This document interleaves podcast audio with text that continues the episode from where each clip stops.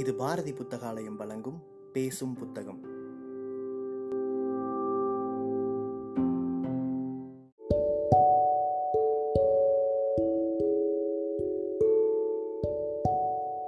Book day இணையதளத்தின் மூலமாக முன்னெடுக்கப்படும் வாசகர்களுக்கான வாசிப்பு போட்டியில் தேர்வான சிறுகதையை கேட்க இருக்கிறீர்கள்.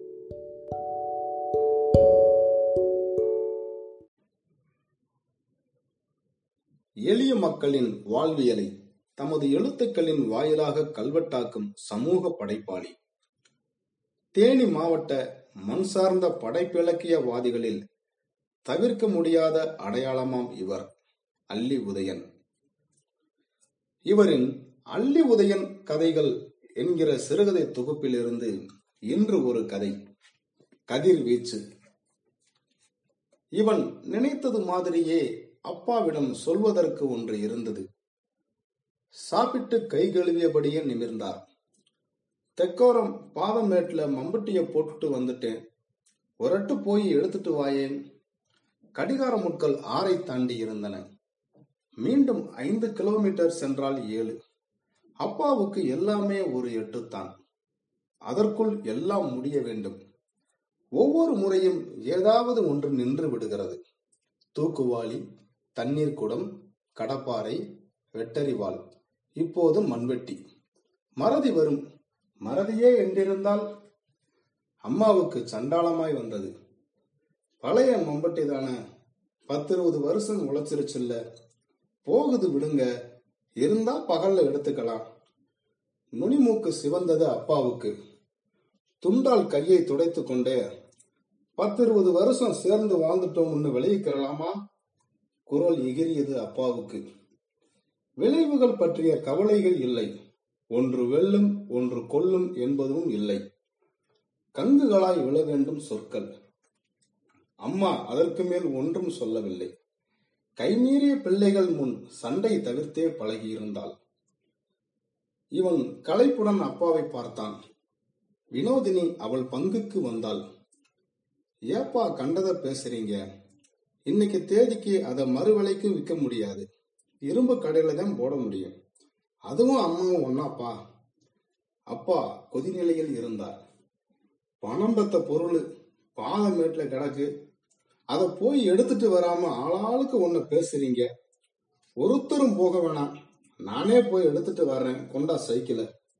அப்பா இன்னும் வேர்த்திருக்கிறார் உழைப்பின் எச்சங்கள் மீந்திருக்கிற அப்பா.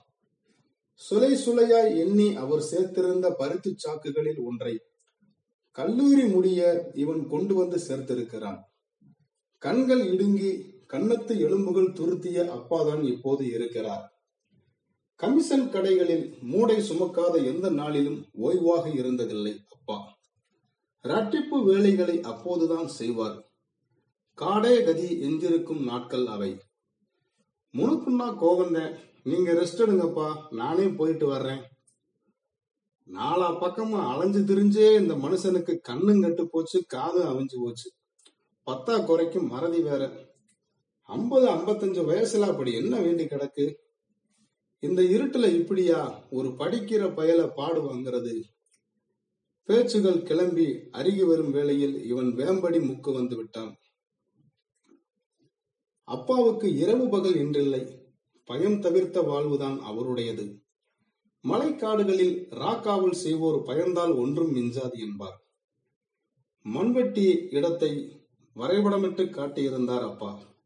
பழகிய கண்களுக்கு ஒன்றும் பெரிதில்லைதான்.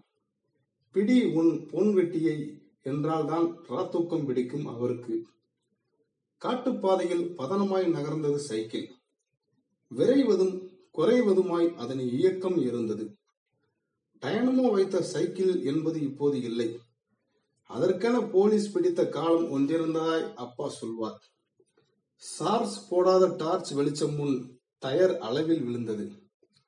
தாத்தா நிலம் என வைத்ததை அப்பா விட்டு தின்னவில்லை. மலையடிவாரத்தில் அது அமைந்த விதம் செல்ல தூண்டியது நின்று திரும்பினால் அறிவாள் கருப்பசாமி. நிமிர்ந்து எதிர்கொண்டால் வீரப்ப ஐயனார். பக்கவாட்டில் பனசலாறு முருகன் கோவில். தெய்வங்கள் ஒரு ஒரு சேர அருள் பாலித்தாலும் ஆற்றில் நீர் வருவதும் வரல்வதுமாய் கண்ணாமூச்சி காட்டியது. அதன் ஈர பசபசப்பில் அண்டை அயல் நிலங்கள் பச்சை வைத்து நின்றன. பம்பு செட் அதற்கென்று இல்லை. இரவில் வாடகை தண்ணீர் என்றேனும் கிடைக்கும். காத்திருந்து கட்டுவார் அப்பா. அதற்கும் எதற்கும் ஆள்விட்டு பார்த்ததில்லை அவர். பள்ளி மூடிய நாளில் குடும்பம் மூச்சூடும் வரும் வேளை. சரிக்கு சரி என்றிருக்கும். இவன் நாலு நிறை தாண்டி போய் விடுவான்.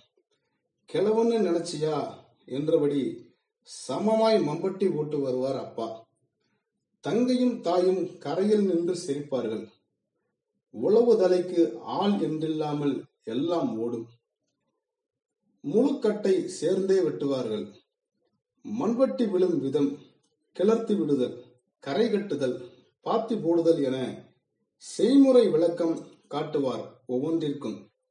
விதைத்தல் அறுத்தல் வரை குடும்பம் உழைப்பே முதன்மை பெறும். கல்லூரியைப் போல் காடும் விருப்ப பட்டியலில் சேர்ந்து போனது. உழுவார் உலகத்தார்க்கு ஆடி என்று கற்றதோடு நில்லாமல் அதற்கு தக எனும் குரலையும் சேர்த்து உண்டான். பருத்தி கமிஷன் கடையில் தொடர் வேலைகள் இருந்தால் தகப்பன் பங்கையும் சேர்த்து பார்ப்பான். பூச்சி விட்டு இருக்கும் சூதானமா போயிட்டு வா என்பாள் அம்மா. சைக்கிள் எடுப்பதிலிருந்து வந்து நிறுத்துவது வரை மகன் நினைவாகவே இருப்பாள். படிக்கிற பிள்ளைய அதே ஞாபகத்துல விடாம இப்படியா நொச்சு நொச்சுன்னு பாடு வாங்குறது என்பாள். கண்ணோரங்களில் ஈரம் கசிந்திருக்கும். அப்பா காதில் வாங்கிக் கொள்ளாதவராகவே இருந்தார்.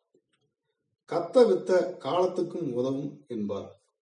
கல்வி மட்டுமல்ல காடும் சோர் ஓடும் என்பது அவரது உறுதியான நம்பிக்கை. முப்பது ஆண்டுகளில் அவர் பார்த்த வேலைகள் பட்டியலில் அடங்காது. நின்று நிதானிக்க நேரம் இருந்ததில்லை.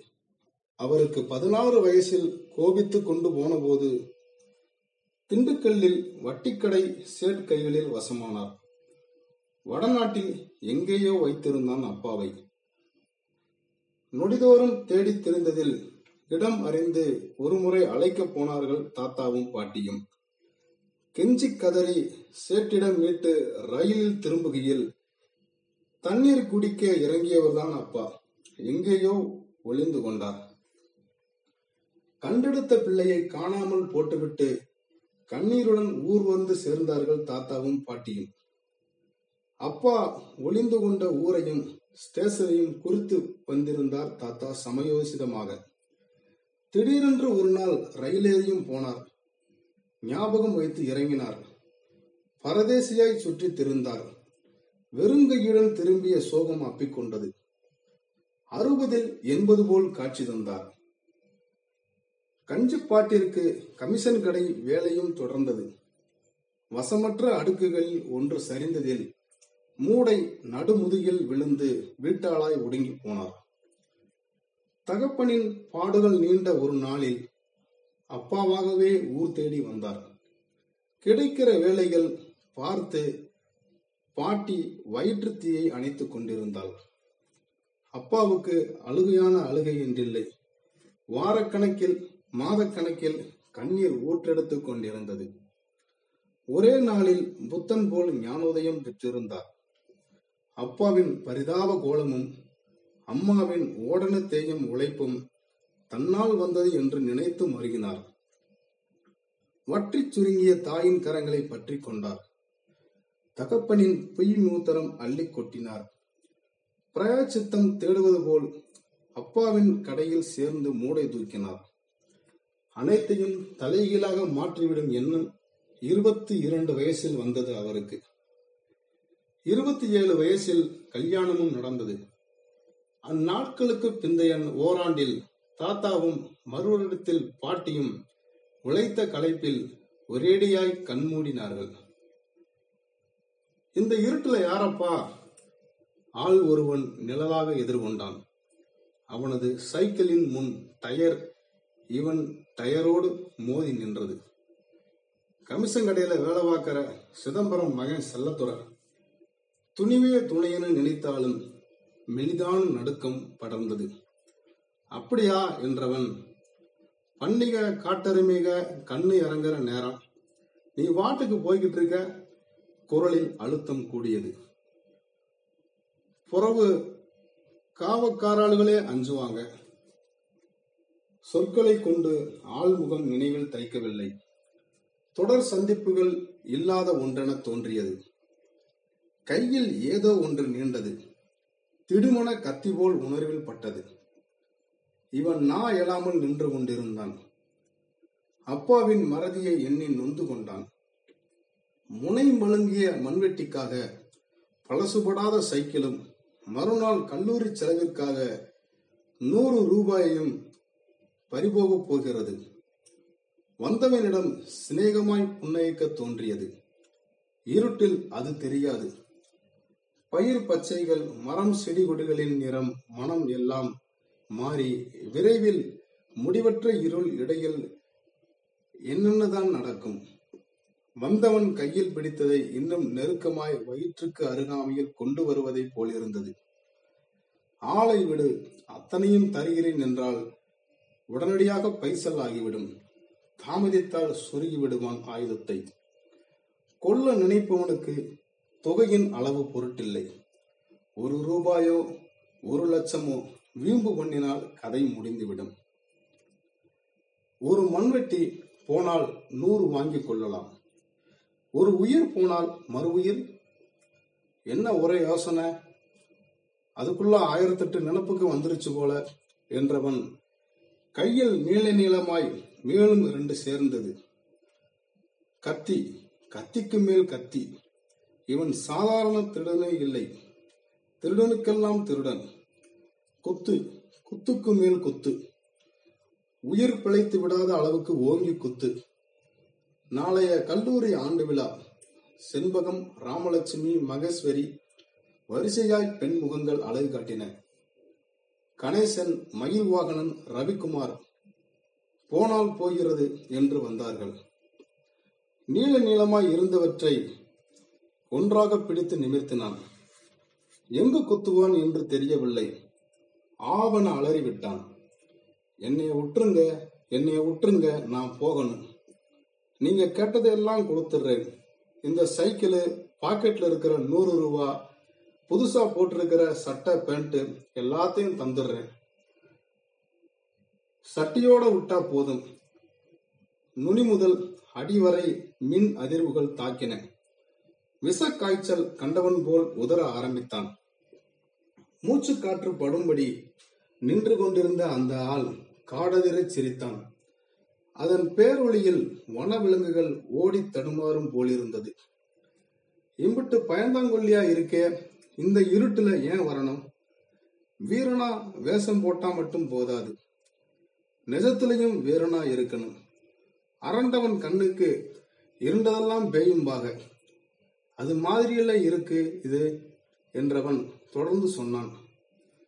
நீ எல்லாம் ஒரு ஆள்னு பெரிய பிரிக்கினி பேலா இருப்ப போல் இருக்கே சற்று நிறுத்தியவன் சிரிப்பைப் போலவே ஒருவித தும்மலையும் காடதிர விட்டான்.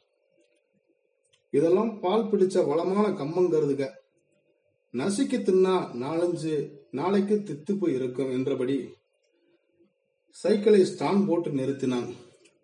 நோயிங் நோயிங் என்கிற மெல்லோசையும் மின்மினி பூச்சிகளும் தவிர்த்து கானகத்தில் ஒன்றும் இல்லை.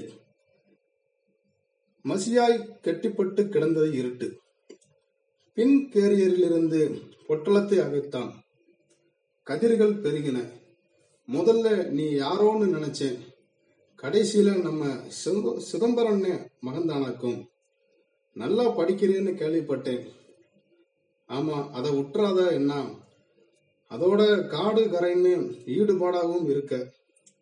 இந்த காலத்து பசங்க கிட்ட இல்லாத ஒண்ணு உன்கிட்ட இருக்கு. ஆமா பயகன்னா இப்படித்தான் அம்புட்லையும் கவனமா இருக்கணும். வந்தவனே முழு பேச்சையும் வைத்துக் கொண்டிருந்தான். உங்க அப்பாவும் நானும் ஒரே கடையில தான் ஒன்னா வேலை பார்க்கிறோம். கம்மங்கருதுன்னா அவருக்கு உசுராச்சே. பல தடவை ஒடிச்சிருக்கேன் உங்க வீட்டுக்கு கொண்டாந்து கொடுக்கத்தான் நேரம் இல்லை கடைக்கு கொண்டாந்து பங்கு வைக்கவும் கட்டாது. நல்ல வேளை நீ எதுக்க வந்த? என்றான். முற்றும். அள்ளி உதயன் கதைகள் சிறுகதை தொகுப்பிலிருந்து இன்று ஒரு கதை கதிர்வீச்சு கதையை கேட்ட உங்கள் அனைவருக்கும் நன்றியுடன் உங்கள் முசைக்குமார்.